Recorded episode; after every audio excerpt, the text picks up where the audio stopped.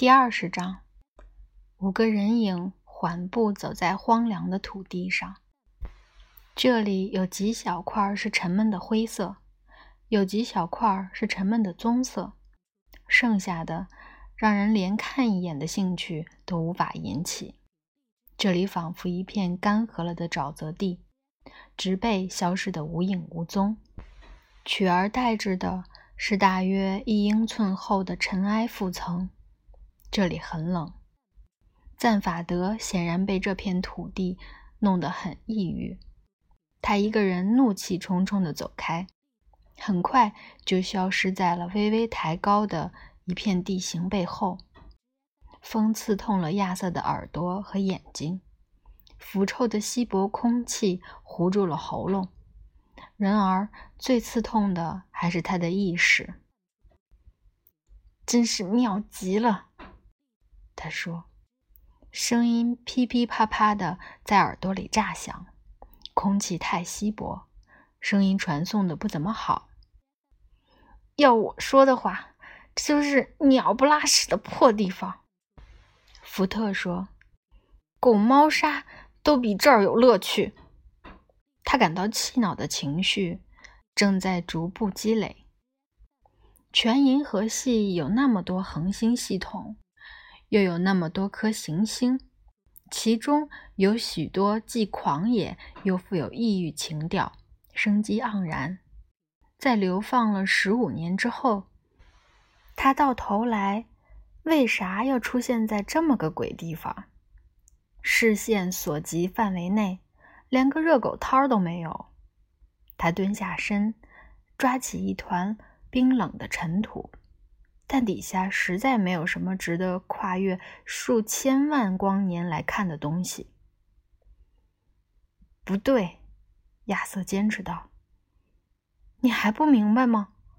这是我第一次真正的站在另一颗星球的表面，一个完全陌生的世界啊！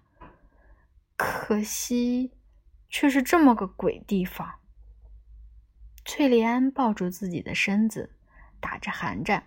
皱着眉头，他敢发誓，刚才在眼角余光中瞥见了什么细微的而出乎意料的动静。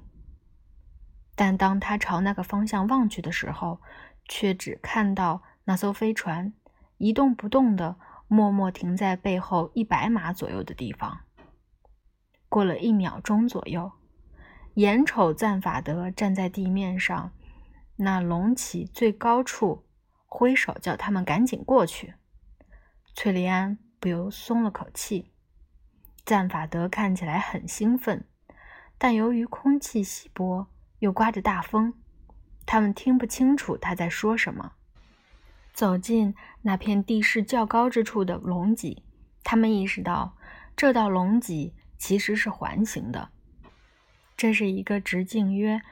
一百五十码的环形山，环形山的外侧缓坡上洒满了黑色和红色的团块。他们停下来，仔细端详其中一块。这块东西湿漉漉的，这块东西挺有弹性。他们忽然惊恐地意识到，这是新鲜的鲸鱼肉。他们在环形山的边缘和赞法德会合。看，他指着环形山的内部说：“环形山的中央，孤零零地躺着一只抹香鲸摔烂了的身躯。它的生命太短，甚至没有活到对其命运感到失望的时候。”沉默中，只听得翠莉安喉头不由自主的轻微痉挛声。我想。没有必要安葬他吧？亚瑟喃喃说道，随即希望自己没说这句话。跟我来，赞法德说着，又走进了环形山的内部。什么？跟你下去？翠利安带着极大的厌恶说：“是啊。”赞法德说：“快来，我有东西给你们看。”我们看得见。崔利安说：“不是那个。”赞法德说：“是别的东西。快来，几个人都踌躇不前。快来啊！赞法德不肯放过他们。我找到进去的路了。进去？亚瑟惊恐地说：“进入这颗星球的内部，一条地下通道。鲸鱼落地的冲击力震出一条裂缝，那就是咱们应该进去的地方。五百万年以来，从未有谁涉足过的地方。”走向时间本身极幽的深处，马文又开始愤世嫉俗的哼唱歌谣。赞法德给他来了一拳，他闭上了嘴巴。反胃弄得他们的身体不时微微颤抖。他们随着赞法德走下斜坡，进入环形山内部，费尽心思不去看那只。引起反胃的不幸生物。人生啊，马文悲凉的慨叹道：“要么厌恶，要么忽视，但不可能喜欢它。”鲸鱼撞击地面的位置凹陷了下去，露出走廊和通道构成的网络。坍塌下来的碎石和鲸鱼的内脏。遮盖住了它们中绝大部分。赞法德已经开始着手清理出一条进去的道路，不过马文动起手来就快得多。黑暗的幽深之处吹出阴冷潮湿的气流。赞法德点亮手电筒照进去，里头暗沉沉的，满是尘土，几乎什么也看不清。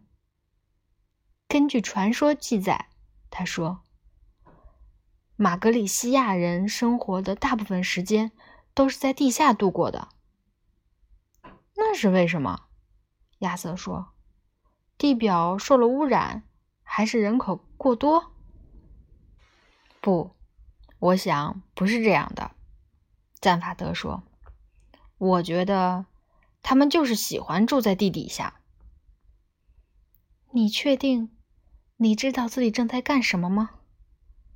翠莉安紧张的望着那片黑暗，说：“我们已经被攻击过一次了，你还记得吧？”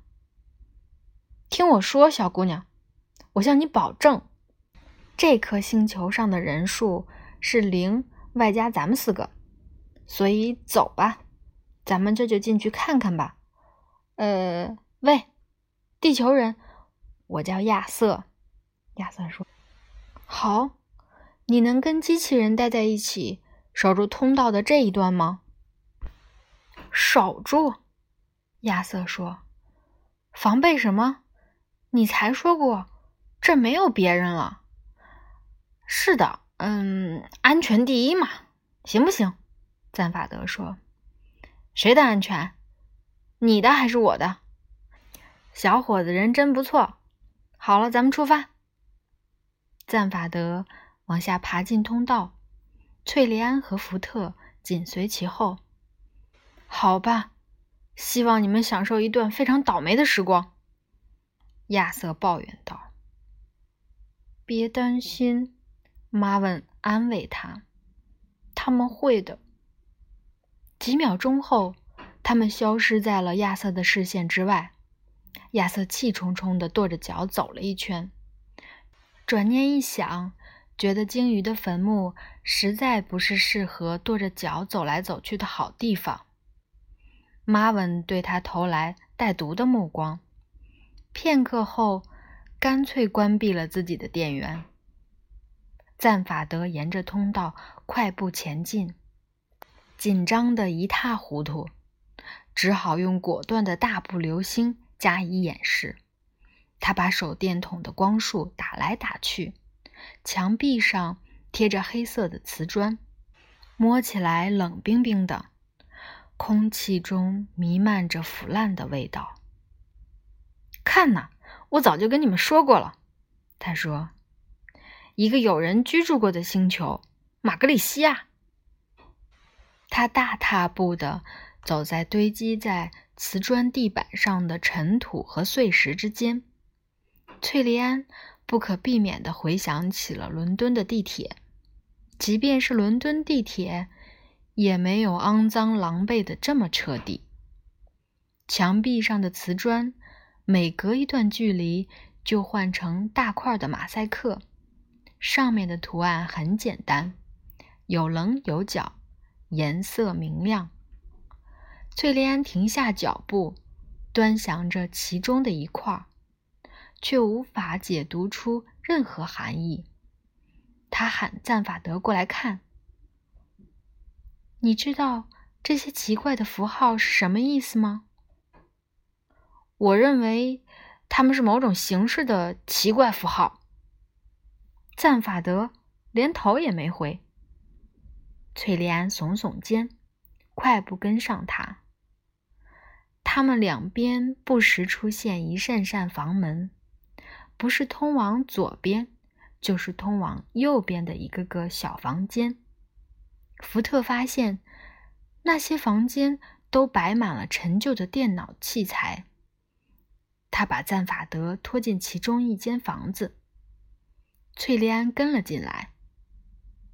看，福特说：“你觉得这是玛格里西亚？”“没错。”赞法德说道。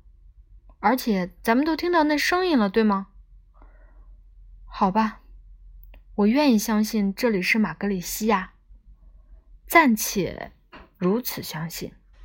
但你到现在还没说过你究竟是怎么发现他的？不可能是在星图上找到的，这个我敢肯定。研究、政府档案、侦探工作，几次猜测都运气不错。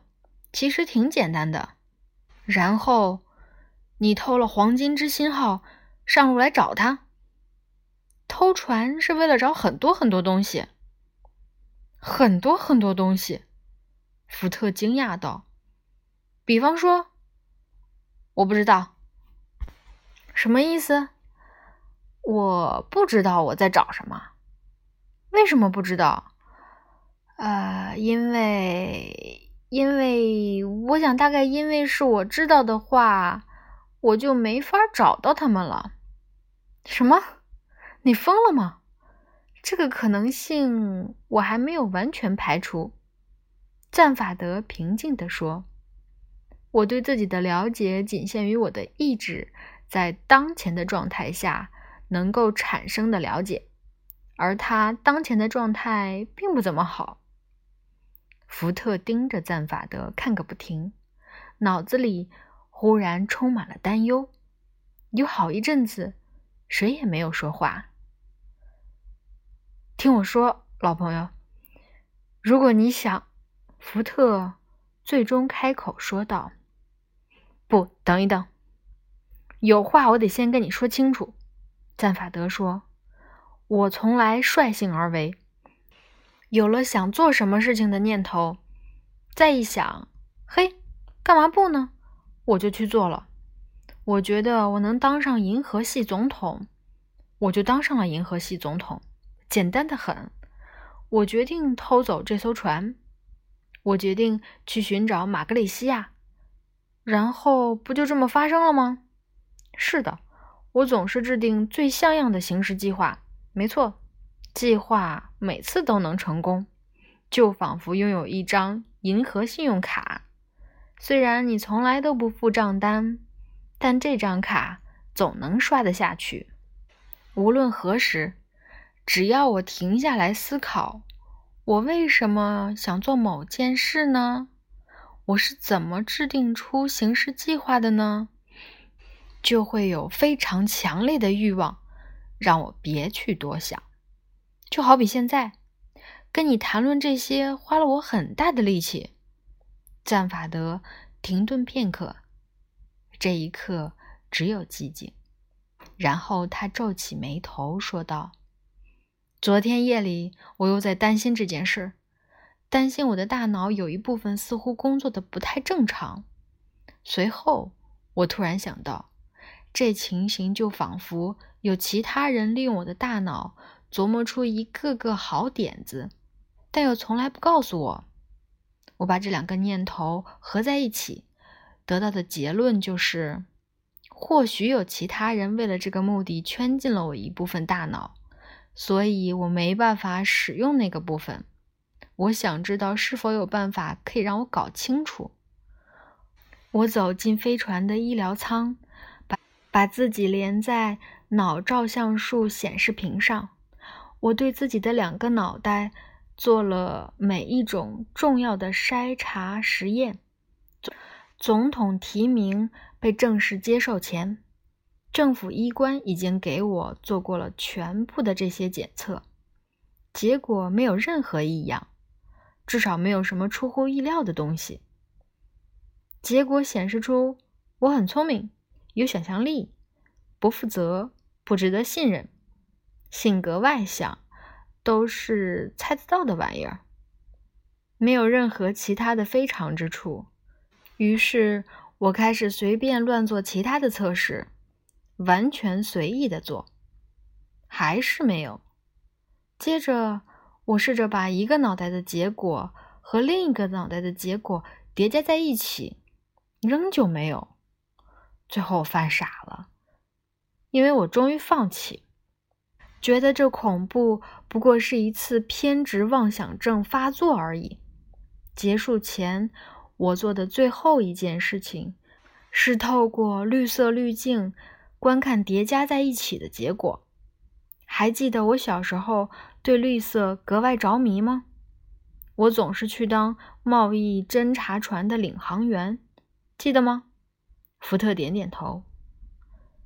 然后我看见了，赞法德说：“和大白天一样清楚。”两颗大脑正中间的整个区域，就是与周围其他部分毫无关系，只跟各自相关的那两个区域。有某个狗娘养的啄断了那个区域的全部神经突触，用电子手段损坏了那两团小脑。福特望着他，惊骇莫名。翠莉安面如白纸。有人对你做了这等事情，福特低声说：“是的。”你猜得出是谁吗？还有为了什么原因？原因什么的，我只能靠猜了。但我很清楚，那个狗娘养的是谁。你知道？你怎么知道的？因为对方把姓名缩写烧灼在了受损的神经突触上，留下的名字就是为了让我看见的。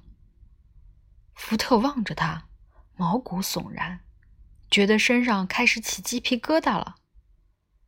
缩写烧灼在你的大脑上？是的。哎呦，我的天哪！他们到底是谁？赞法德默不作声地盯着他看了一会儿，随即转移开了视线。他平静地说：“暂避。”就在这个时候，一道钢铁闸门轰然在他们的背后落下，气体开始涌进这个房间。以后跟你详细说。喘不上气来的赞法德说：“他们三个人失去了知觉。”